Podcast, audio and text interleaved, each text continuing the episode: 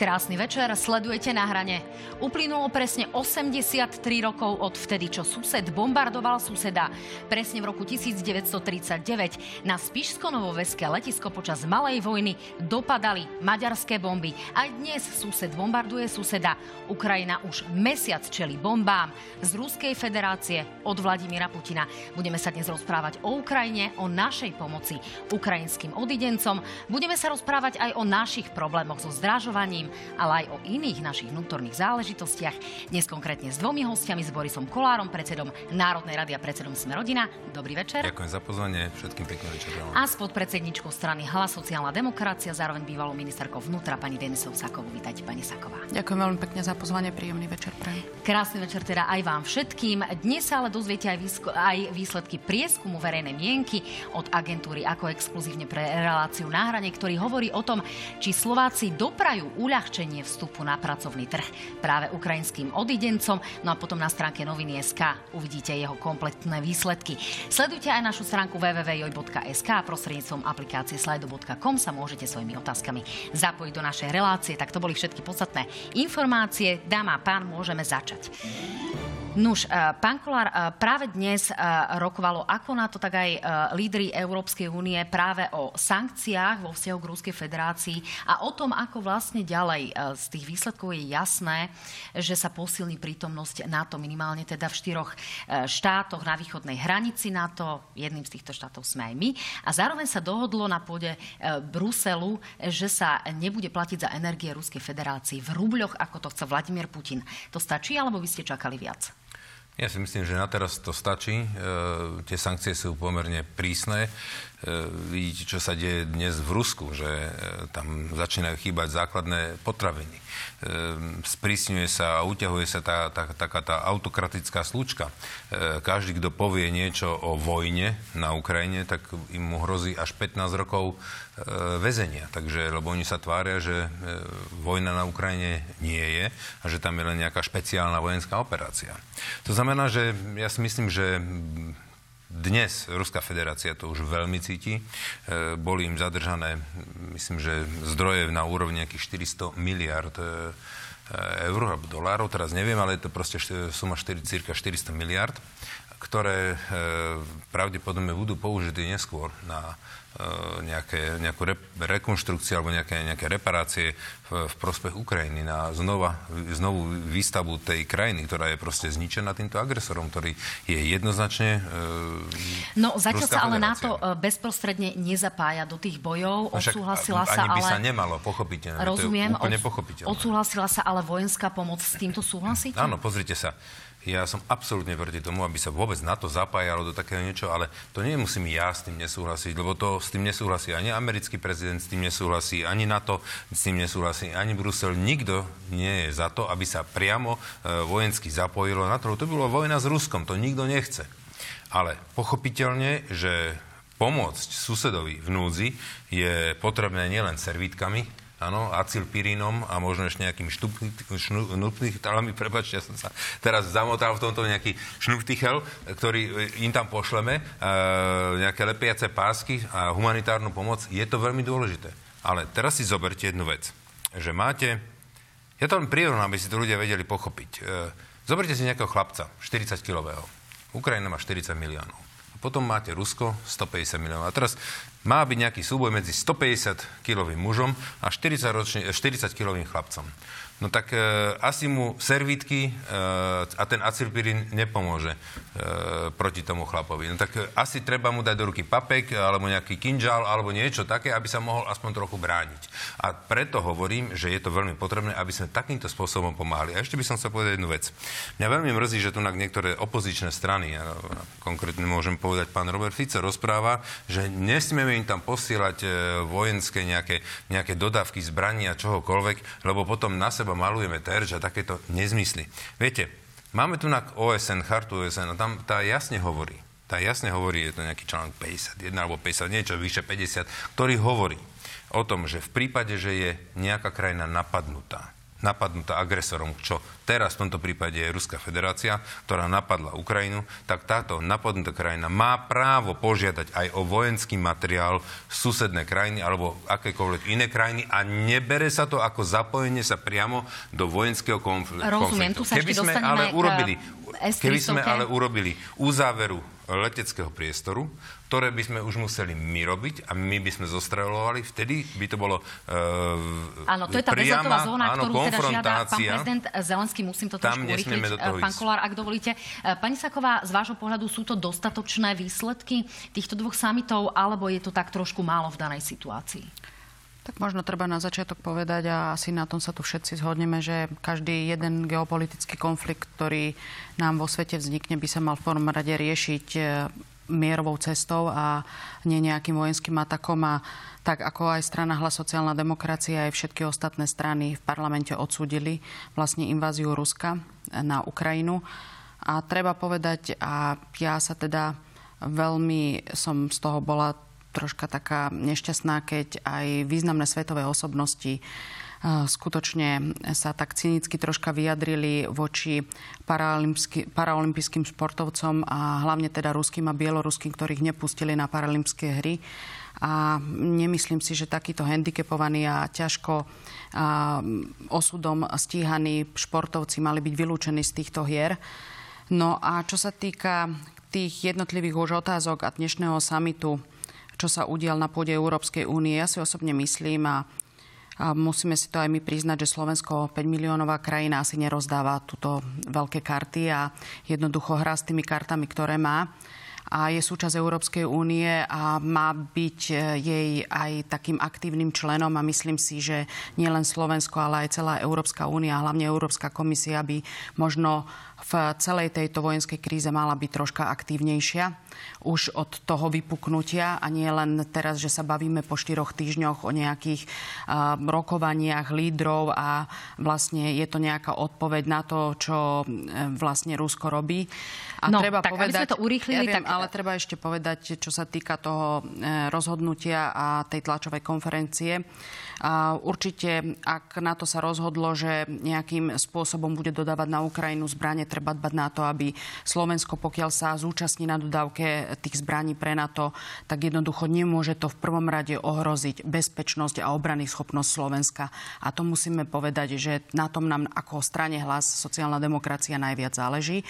A ešte k tej Európskej únii, čo mňa trošku zaráža a neviem, kde je ten problém, pretože mali sme tu meno ako je viceprezident Európskej komisie Maro Ševčovič, ktorý v rokoch 2013-2014 bol ten hlavný líder, ktorý riešil nám ten spor na Ukrajine, čo sa týkalo plynu medzi Ruskom a Ukrajinou. A dnes nejak nie je zakomponovaný aj do tej práce v rámci Európskej komisie, tak, že by Európska komisia priamo jeho lídovala a posielala, alebo respektíve bol byť tak, tou tvárou. Pán Ševčovič to zatiaľ nejako verejne nenamietal. Poďme ďalej, lebo toto je naozaj áno, veľmi zoširoká. Už len jedna veta. vám poviem, pani Saková. Už len jedna zmysle. veta a troška mi je ľúto, že mu ani naše médiá nevenujú pozornosť takú, ako by mu mali venovať. No, ja verím, že keby pán Ševčovič sám chcel, uh, určite ho médiá v tomto zmysle oslovia, len možno, že v tomto zmysle by mohol byť trošku proaktívnejší, ale toto nie je naozaj téma dnešného dňa. Poďme ďalej.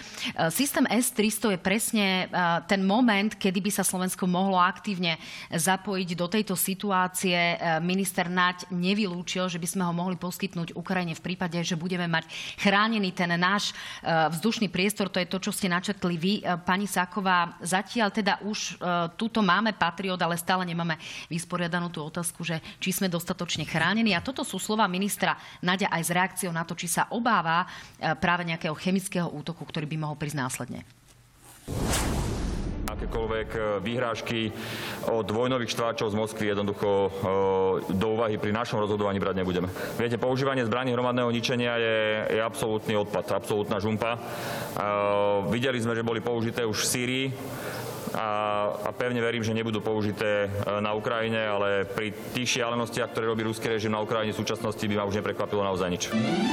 Pán Kolár, v tejto súvislosti sa nedá opomenúť e, to, čo nám odkázal, odkázal Sergej Lavrov, minister zahraničných vecí Ruskej federácie, e, že teda Slovensko na toto celé môže doplatiť. Vy ste sa o tom rozprávali s pánom ministrom Naďom. E, súhlasíte alebo nesúhlasíte s tým, že by sme vôbec uvažovali na to S-300? Pozrite sa, už to tu aj pani poslankyňa e, pripomenula. Bavíme sa o tých S-300.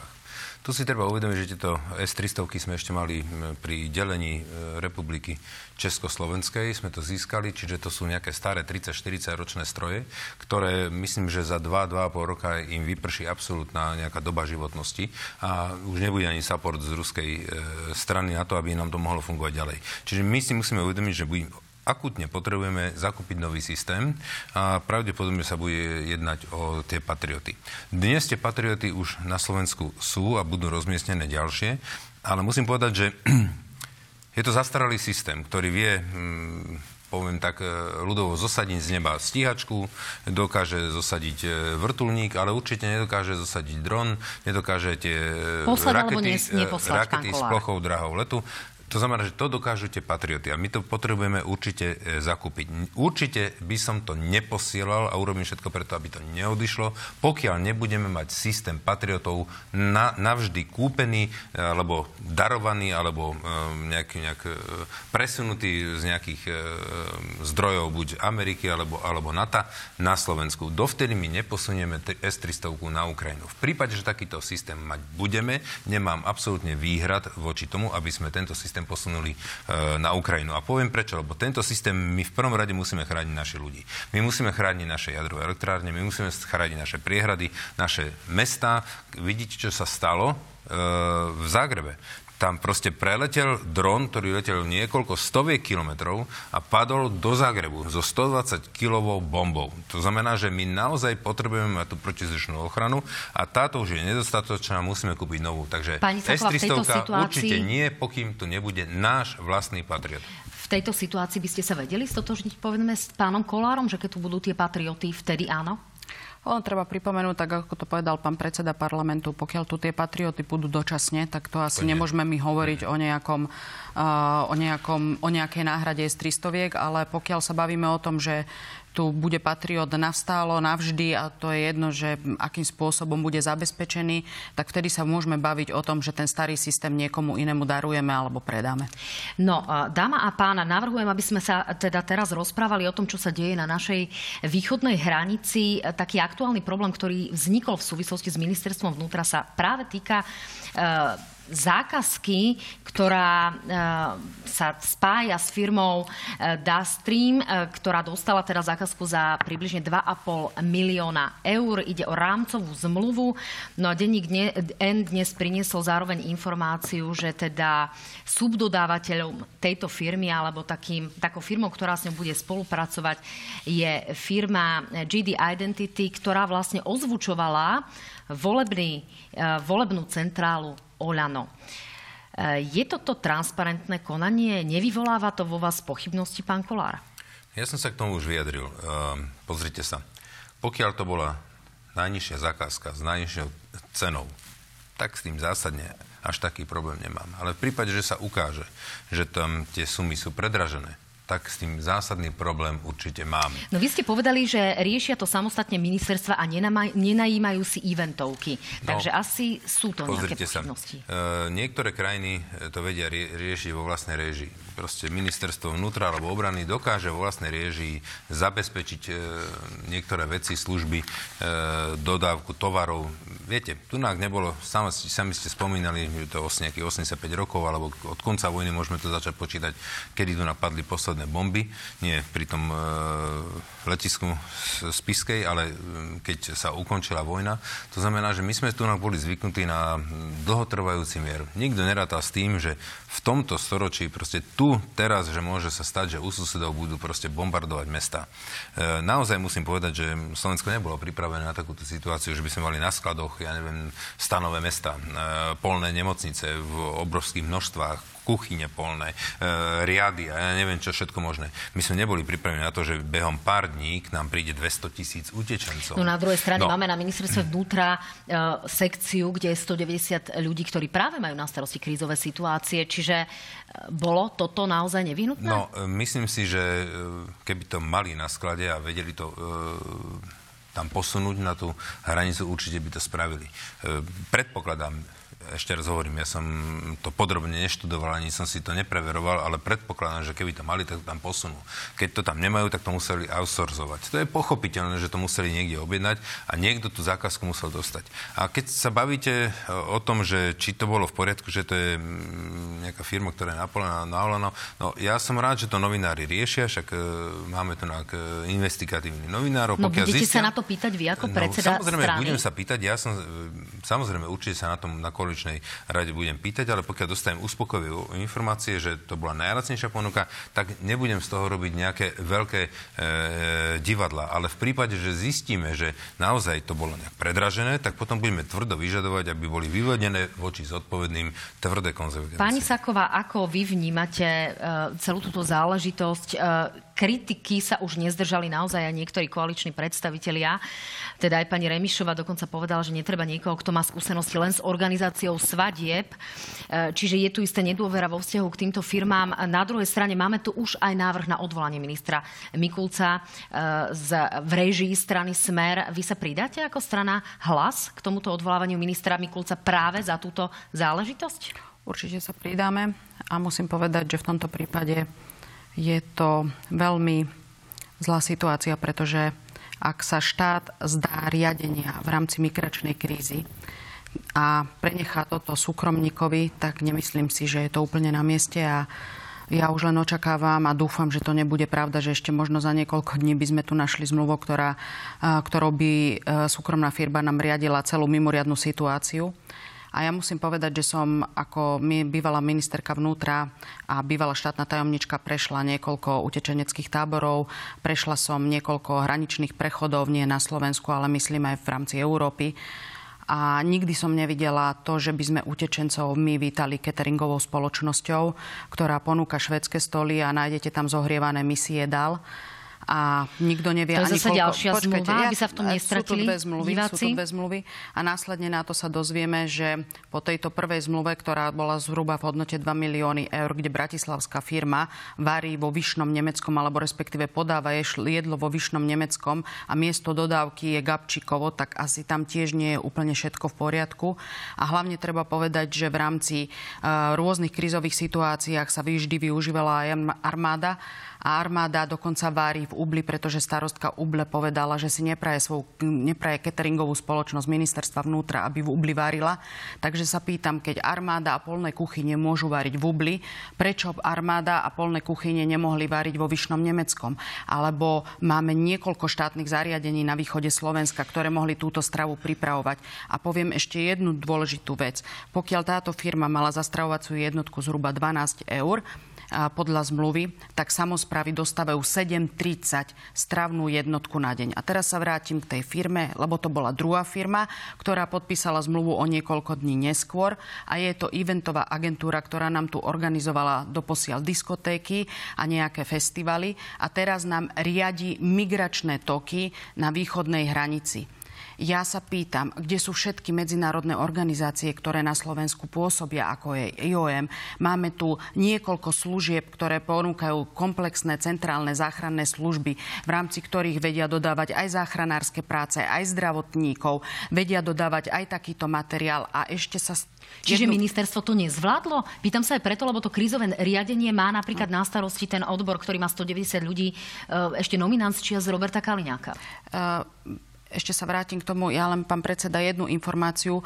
Obidve firmy boli vybrané v priamom rokovacom konaní a priamou zákazkou, takže neviem, či sa dopátrame toho, že či to bola najnižšia cenová ponuka, pretože v rámci, mimoriadných, v rámci mimoriadnej situácie ministerstvo využilo to priame rokovacie konanie výnimku z verejného obstarávania. A teraz, a teraz sa vrátim povedať. k vašej otázke. Ministerstvo vnútra má 50 tisíc zamestnancov. 50 tisíc. Keď teraz odrátame tých školských zamestnancov, čo je zhruba 10 tisíc, tak má 23 tisíc niečo policajtov, pretože tie stavy sa teraz menili. Má zhruba 5 tisíc hasičov, má niekoľko, zhruba 5 tisíc zamestnancov na okresných úradoch. V rámci okresných úradov sú štruktúry, ktoré sa nazývajú aj odbory krízového riadenia. Má niekoľko, vyše 10 sekcií. Jedna sekcia so 190 zamestnancami je zrovna táto. Máme na Slovensku armádu, ktorá má približne 18 tisíc. Čiže títo ľudia to mali riešiť? To Máme tým na povedať? Slovenskú armádu, ktorá má 18 tisíc vojakov. Máme dobrovoľných hasičov, ktorých je na Slovensku 80 tisíc. 80 tisíc. A nech mi nikto nehovorí, že ministerstvo vnútra nedastlo dostatok manažérov na to, aby všetky tieto záchranné zložky na východnej hranici vedeli koordinovať. Máme tam dobrovoľníkov, e, ktoré, ktoré sú buď e, sú to cirkevné organizácie, alebo Rozumiem. sú to občianské združenia. A nech mi nikto nepovie, že ministerstvo vnútra nemalo dostatok kapacít na manažment týchto zdrojov. Tam nič iné nechýbalo. Choďte sa spýtať starostov a starostiek pri e, tých prilahlých prihraničných oblastí. Tam chýbal len manažment, lebo bol chaos medzi zložkami, ktoré tam prišli zasahovať a podávať pomoc. Tak toto sú slova ministra vnútra práve v tejto otázke. Minister v stredu hovoril o tom, že má nejakým spôsobom aj mandát mimovládnych organizácií, ktoré to ale následne odmietli. Nech sa páči. Na základe odporúčania e, dobrovoľníckých organizácií, ktorí s nimi spolupracovali, mali s nimi skúsenosť e, a s tým, že vedeli sme, že táto firma má tie kapacity pripravené a bola schopná aj na základe svojich zazmluvnených ďalších vzťahov vybudovať to veľkokapacitné centrum tak, aby mohlo byť okamžite funkčné. 30 rokov tu nebolo investované do civilnej ochrany. Sekcia krízového riadenia na ministerstve vnútra má 190 ľudí. Ako to nie je v kapacitách jedného rezortu zabezpečiť starostlivosť o všetko.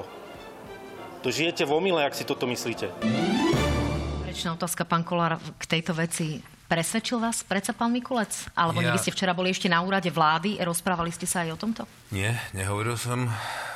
Na úrade vlády sme o tomto nehovorili a skutočne ja tu nebudem robiť advokáta pánovi ministrovi Mikulcovi. To odmietam. Nech si to zodpoveda sám tak ako sa z toho zodpovie, uvidíme minimálne teda v parlamente počas odvolávania. Poďme sa ale pozrieť na exkluzívny prieskum pre túto reláciu, ktorý vypracovala agentúra AKO a týka sa práve e, toho, čo sa nás momentálne týka najviac a to je uľahčenie alebo e, prístup Ukrajincov na náš pracovný trh podľa tohto výsledku.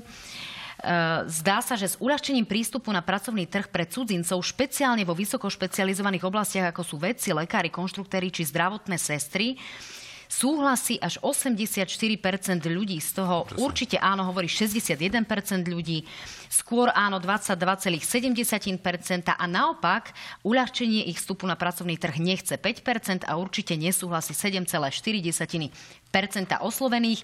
No s uľahčením vstupu Ukrajincov na náš pracovný trh nesúhlasia skôr muži, prevažne v strednom veku ľudia s nižším vzdelaním, prevažne na strednom Slovensku a ide najčastejšie o voličov republiky a smeru. Znamená to, pani Saková, že sme pohostinní a naozaj máme pocit, že tu aj tých Ukrajincov na našom pracovnom trhu potrebujeme? Hneď ako vám na to odpoviem, ešte by som len povedala jednu vetu, keď ste sa teda pána predsedu pýtali na to vyjadrenie ohľadom pána Mikulca.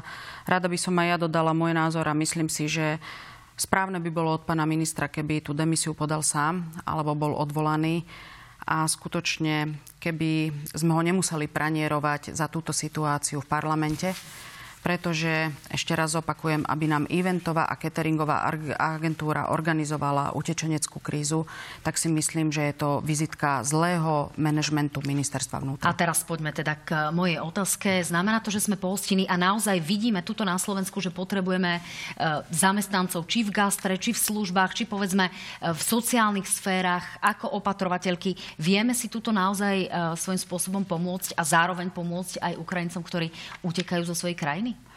Tak v prvom rade treba povedať, že Slovensko ako štát sa postavil aj k tomu, že vlastne tým Ukrajincom ako vojnovým utečencom bude pomáhať, čo je určite veľmi pozitívny signál. Na druhej strane aj pri tej pomoci netreba zanedbať e, životnú úroveň a možno aj tie nálady, ktoré máme v spoločnosti. To znamená, že áno, musíme podporovať Ukrajincov, ale nie na úkor Slovákov, pretože môže to vyvolať zbytočné napätie v spoločnosti a zbytočne ďalšiu polarizáciu spoločnosti. Ale ako to myslíte a... na úkor Slovákov? No, na úkor slovenského národa, pretože my hovoríme o tom, ako strana sme jasne povedali, bol tu zákon Lex Ukrajina, ktorá má, ktorý mal pomôcť vo viacerých oblastiach lepšej integrácii Ukrajincov, či už je to vlastne pri nejakej cudzineckej agende, pri azylovej procedúre, ale zároveň aj pri uplatňovaní sa na trhu práce. No však nikdy nesmieme opomenúť to, aby všetky tieto veci boli na úkor našich občanov. Ja poviem napríklad jeden príklad a to možno je aj taká prozba voči pánovi predsedovi parlamentu. Dostalo sa jednotlivým starostom a starostkám ponuka, aby sa zapojili do projektu aktivačných prác, kde slovenskí občania v rámci aktivačných prác pomáhajú práve odidencom z Ukrajiny a tam tá aktivačná práca je ohodnotená zhruba 270 eur na mesiac, pričom iné aktivačné práce, ktoré doposiaľ boli v tom prostredí využívané, sú ohodnotené iba 66 eurami. A viacerí starostovia a starostky nám povedali, že do týchto aktivačných prác za tých 270 eur, kde je tá pomoc Ukrajincom, nechcú nikoho zapojiť, pretože to skutočne vyvoláva veľmi veľké rozdiely a veľmi veľké nepokoje v tých obciach. A keďže aj pán predseda teda má pána ministra práce, keby sa takéto veci dali vyriešiť, aby skutočne tá polarizácia spoločnosti nenastávala medzi Ukrajincami a našimi ľuďmi. No, pán Kolár, zareagujte. A... Áno, rád zareagujem. Takisto si pomôžem tým, že sa vrátim o trošku späť. Chcel by som pani ministerku, bývalú ministerku vnútra, e, ešte vtedy za e, vlády Smeru upozorniť, že keď vládla strana Smer, tak tu pre vedu a výskum to riešili za vás upratovacie služby, ktorí mali 20 upratovačiek, tak títo mali zabezpečiť pre Slovensko e, implementáciu 600 miliónov z vedy a výskumu, čiže to je tiež obrovská hamba a veľ, veľ, veľmi zlá vizitka pre, pre vašu materskú bývalú stranu. Takže to len na začiatok k tomuto. Asi Áno, e, hovorím k vašej vláde. E, teraz, ale teraz neberte tak, že by som vás napadol. Pán Kolár, a teraz sa vrátim k tým Ukrajincom. E, my ne, nepreto, neprotežujeme Ukrajincom e, v, v prípade zamestnania, že radšej príjmeme Ukrajincu, Ukrajinca do roboty ako Slováka. V žiadnom prípade nie. My sme umožnili akurát tým Ukrajincom, ktorí tu ostanú, aby tu mohli pracovať, aby tu nám mali e, možnosť sa prihlásiť do zdravotnej poisťovne, aby mohli platiť dane na Slovensku. Viete, rozdiel medzi tými e, utečencami spred, e, teraz, o, z tej, kvôli tej vojne, e, čo idú z Ukrajiny a príklad, čo išli z Afriky, je zásadný. Tamto utekali mladí chlapci, 18, 20, 30 roční, s mobilmi v rukách, ktorí vôbec nechceli, no, ro- e, nechceli pán robiť. A musím, prvé pýtali, to nevieme, či nechcem, nechceli robiť tu naozaj... Prvé pýtali kto, nech, sociálne dávky. Kto nepotrebuje utekať, asi neuteká zo svojej krajiny. Ukrajinci, to boli ekonomickí emigranti. A títo Ukrajinci prvé, čo chcú, sa pýtajú na prácu. Čiže toto boli prvé veci, ktoré sme schvalovali. V stredu, boli, v stredu ráno e, bola invázia e, Ruskej federácie do, do Ukrajiny a my už sme v piatok mali mimoriadnu schôdzu parlamentu a tam sme už prijímali prvé zákony, aby títo Ukrajinci, ktorí sem prídu, a sú to väčšinou matky s deťmi, eh, aby mohli eh, sa riadne zamestnať, aby mohli pomôcť. Koniec koncom všetci dobre vieme, že tento sektor, eh, či je to automotív, alebo sú to zdravotníci, že ich potrebujeme. Už dnes veľmi veľa Ukrajincov na Slovensku robí, pracuje a sú s nimi veľmi dobré skúsenosti. Uh, to je pravda. Faktom je, že niekde by naozaj nemali ľudia ani len ošetrené zuby nebyť ukrajinských zubárov. Na druhej strane aj na sociálnych sieťach rastie nenávisť a mnohí, môžeme to otvorene nazvať, e, nenávisť šíriaci ľudia sa pýtajú, že prečo, ako k tomu prídeme my Slováci, keď sa u nás nerieši zdražovanie. A to je moja následujúca otázka. E, čo robí vláda proti zdražovaniu, e, aby nejakým spôsobom pomohla aj Slovákom práve preto sa to pýtam, pretože už aj nemecká vláda napríklad prichádza s rôznymi opatreniami, ako je jednorazové daňové zvýhodnenie, e, zlacnenie verejnej dopravy, ceny palív klesnú na 3 mesiace, napríklad na 30, e, o 30 centov. E, zároveň poľská vláda Rád už znižuje daň z príjmu, čiže aké sú Rád tie naše opatrenia? Táto vláda zastropovala pre domácnosti na 2 roky elektrickú energiu na úrovni 60 eur na megawatt. na dva roky. To znamená, že v Českej republike domácnosti platia dvakrát toľko elektriky. Ja sa pýtam, toto je pomoc Ukrajincom alebo pomoc našim ľuďom? Toto je pomoc našim ľuďom. Naša vláda to na dva roky zastropovala a máme ďaleko najlacnejšiu elektriku pre, vš- pre domácnosti, pre našich občanov, ako sú okolité krajiny, či Maďarsko, Nemecko, Česko. Tomu Teraz, rozumiem, ale tí ľudia chodia vy sa nakupovať pýtate, vy sa pýtate, idem ďalej. A vidia tie drahšie účty. Naša vláda e, na tento rok zastropovala e, lacné ceny plynu. To urobila tiež naša vláda. Teraz musím povedať, že sme rokovali e, s veľkými potravinovými reťazcami, že nebudú zvyšovať marže, na, že zastropujú si marže na základné potraviny. A môžem pokročiť ďalej, teraz sa pýtate na tie ostatné veci. Pozrite, keď bola posledná kríza, tak my sme si z nej vybohli to, že sme získali pre ľudí jednorázovú takú, taký, taký príspevok, ktorý to v jednom, myslím, že to bolo mesiac oktober, bolo vyplatené všetkým e, deťom do 18 rokov, bol príspevok 100 eur e, na dieťa. Teraz sa opäť uvažuje o takejto jednej platbe, ale nie iba pre deti, ale aj, e, aj pre e, dôchodcov a uvažuje sa aj e, nad osamelými ľuďmi, ktorí proste sú najviac ako dajme tomu, ohrozené, ohrozené ako skupiny obyvateľstva. Čiže ako a konkrétne toto, už, idete už, pomôcť Toto ľuďom? pripravuje ministerstvo, teraz ministerstvo financí s ministerstvom práce. E, nechcem ja to predbiehať, ani to nechcem vyzvoniť, preto, lebo teraz akurát ministerstva e, rokujú o tejto e, finančnej pomoci alebo prípadne daňovej úlave, lebo sú takéto dve možnosti, že alebo sa urobí aj úlava, aj, aj nejaká priama finančná pomoc.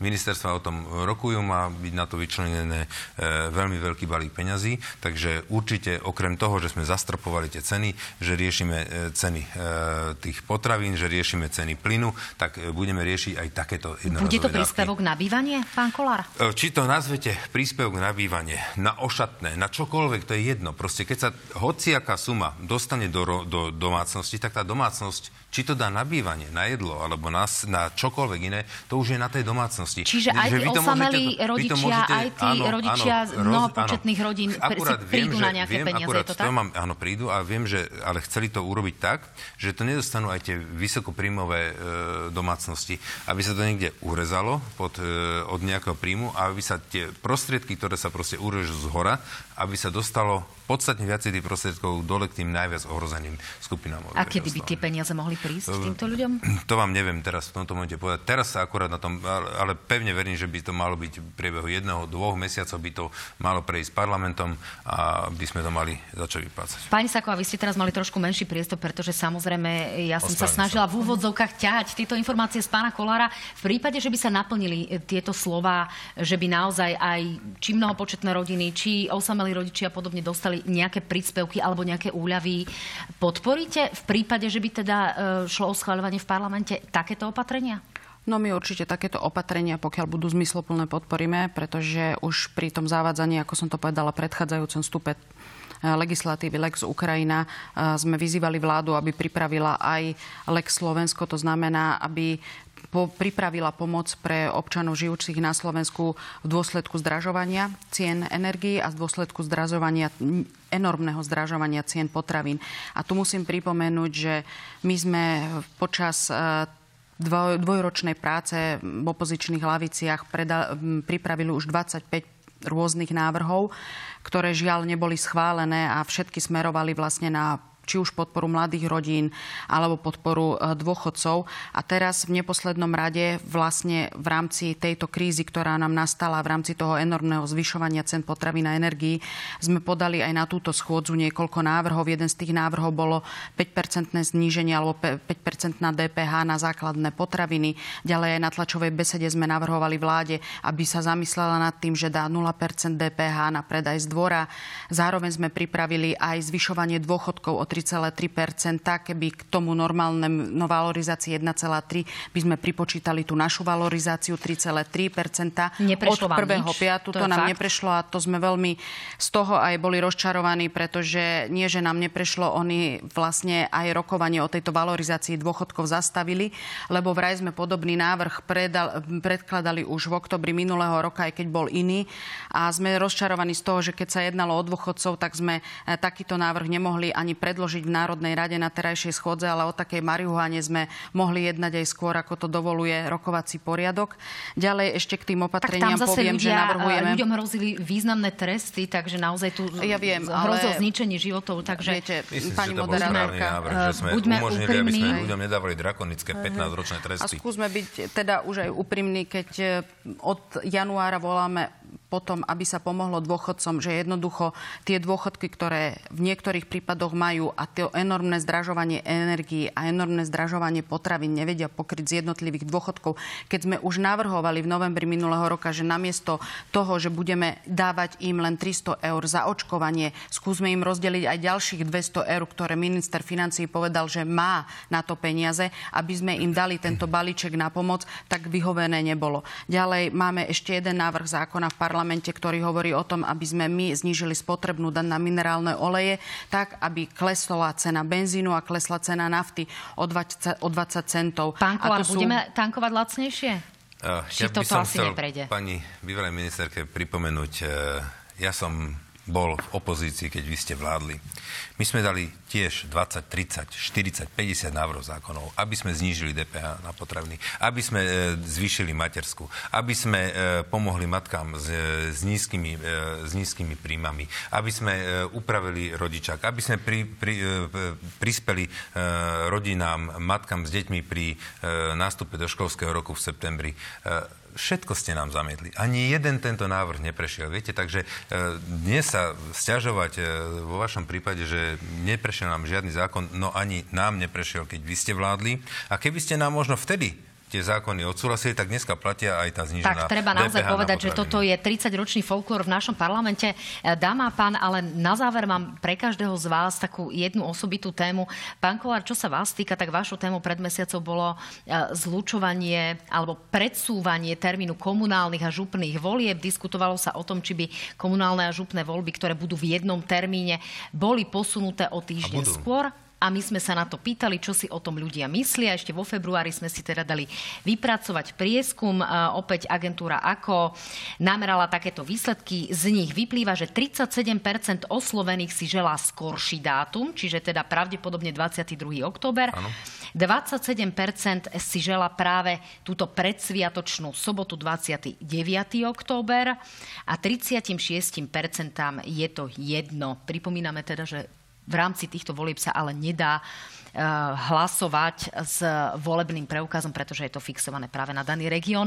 Eh, nejakým spôsobom to... No, rád by som to okomentoval, keď to no vidíme. Ovplyvňovať vaše rozhodnutie? Eh, nebude to ovplyvňovať, lebo ja už som sa rozhodol. To znamená, že naozaj som sa trafil veľmi dobre, keď si pozriem na ten prieskum, ja som sa rozhodol pri tých 37%. Takže v apríli pôjde skrátené legislatívnom konaní. Návrh zákona, aby tá, e, tá vôľa neboli, bolo 14 dní, ale by bolo nejak 21, aby sme na e, dušičky a našich svetých, teda e, ľudí naozaj nechali, aby si uctili pamiatku zosnulých, aby mohli ísť na hroby, aby vtedy nemuseli proste ostať doma ísť k urnám, ale urobíme to o týždeň skôr, aby v kľude potom mohli si uctiť svojich. Tak už teda máme definitívne rozhodnutie. Faktom je, že práve vaši voliči s týmto rozhodnutím súhlasia. Aj zároveň menej vzdelaní respondenti a obyvateľia Bratislavského a Košického kraja napríklad. Pani Saková, otázka pre vás. E, funkcie sa už definitívne ujíma Štefan Hamran, teda bude riadnym, nielen dočasne povereným policajným prezidentom. Vy mu svojím spôsobom nedôverujete, neboli ste ani na tom vypočutí. Na napriek tomu vidíme už teda rukolapne nejaké policajné výsledky. E, naozaj sa nedá dôverovať tomu, že tá policia prejde nejakou očistou a bude to lepšie, ako to bolo? Ja by som sa ešte vrátila, lebo som nedostala troška priestor na pána predsedu reagovať. Tak toto bola taká téma, ktorá bola vyslovene pre pána predsedu. Ja len, ja len, viete, pán predseda, ja som sa nestežovala na to, že by ste nám niečo neschválili, ale dnes je tá situácia kritická na Slovensku a ja som tu vymenovala zo pár zákonov, ktoré prekladáme a keď ste nám už ich neschválili, tak možno keby ste sa na ne pozreli ako vládna koalícia, ste sa troška namotivovali a išli niektorými tými, tými opatreniami, ktoré sme v tých závroch, za, v zákonoch navrhovali. Ide o to, že máme tu, a sám ste aj vyhovorili, keď ste boli v opozícii, máme tu robiť niečo pre občanov Slovenskej republiky a je jedno, či je to opozičný a koaličný návrh. Myslím si, že mimoriadná situácia je tu. Riešime dôsledky vojny, riešime dôsledky Pani krízy na, ekono- na, prezidenta. Na, na na trhu s energiami a preto aj tie zákony. No a čo sa týka policajného prezidenta, áno, ja som sa nezúčastnila toho výsluchu, pretože som to považovala za frašku. Keď som bola ministerkou vnútra, dotlačila nás ulica, dotlačila nás verejnosť, aby sme nového policajného prezidenta nemohli menovať priamo ako ministri vnútra, ale mali sme ho voliť. A jednoducho Nastane sme sa tomuto... polícii? nás, počkajte, len dopoviem. Sme sa tomuto prispôsobili. Zrazu nová vláda po dvoch rokoch zistila, že keďže minister vnútra má zodpovednosť aj za políciu, aj policajného prezidenta, tak si ho chce menovať sám. Takže keď si chcel pán minister menovať pána Hamrana, myslím si, že tento vypočutie pána Hamrana bolo skutočne už len fraškou a nezúčastnili sa ho nie len niektorí opoziční, ale aj niektorí koaliční poslanci. A čo sa týka tej dôvery, viete, to nie je o mne, či ja dôverujem pánovi Hamranovi. To je o tom, že pán Hamran ne, nevedie malú firmu o desiatich ľuďoch, ľuďoch. On vedie policajný zbor. A tento policajný zbor má pomáhať a chrániť a má zbudzovať dôveru v obyvateľstve, v občanoch tejto republiky. A keď pán policajný prezident povie, že pôsobia v policajnom zbore temné sily a ľudí, ktorí sú obvinení zo závažnej trestnej činnosti, on nie, že postaví mimo službu, on ich ešte povýši, tak mi teraz povedzte, ako morálne môžu pracovať a ako sú mu morálne oddaní tie niekoľko tisícky policajtov pre jeho velenie a jeho manažment. Tak na druhej strane máme tu kauzu očistec, ktorá uh, ukazuje, že to vedenie policie asi nebolo úplne v poriadku v minulom období. Dáma a pán, ja vám veľmi pekne ďakujem za veľmi ostrú diskusiu. Mohli by sme On tu sedieť ešte, ešte, uh, ešte takú hodinku, ale tak napriek tomu bola naozaj konštruktívna, to musím naozaj skonštatovať. Pán Kolár, ďakujem pekne, pekný večer. Ďakujem pekne. Viete, veľmi ťažko sa útočí na dámu. Pani Saková, ďakujem pekne aj vám, že ste boli môjim Ďakujem hosťom. veľmi pekne za pozvanie. Dámy a páni, na vaše otázky poslané prostredníctvom aplikácie Slido odpovieme o chvíľku na sociálnej sieti Facebook. Nech sa páči, sledujte nás a v útorok sa uvidíme v relácii Analýzy na hrane. Dobrú noc.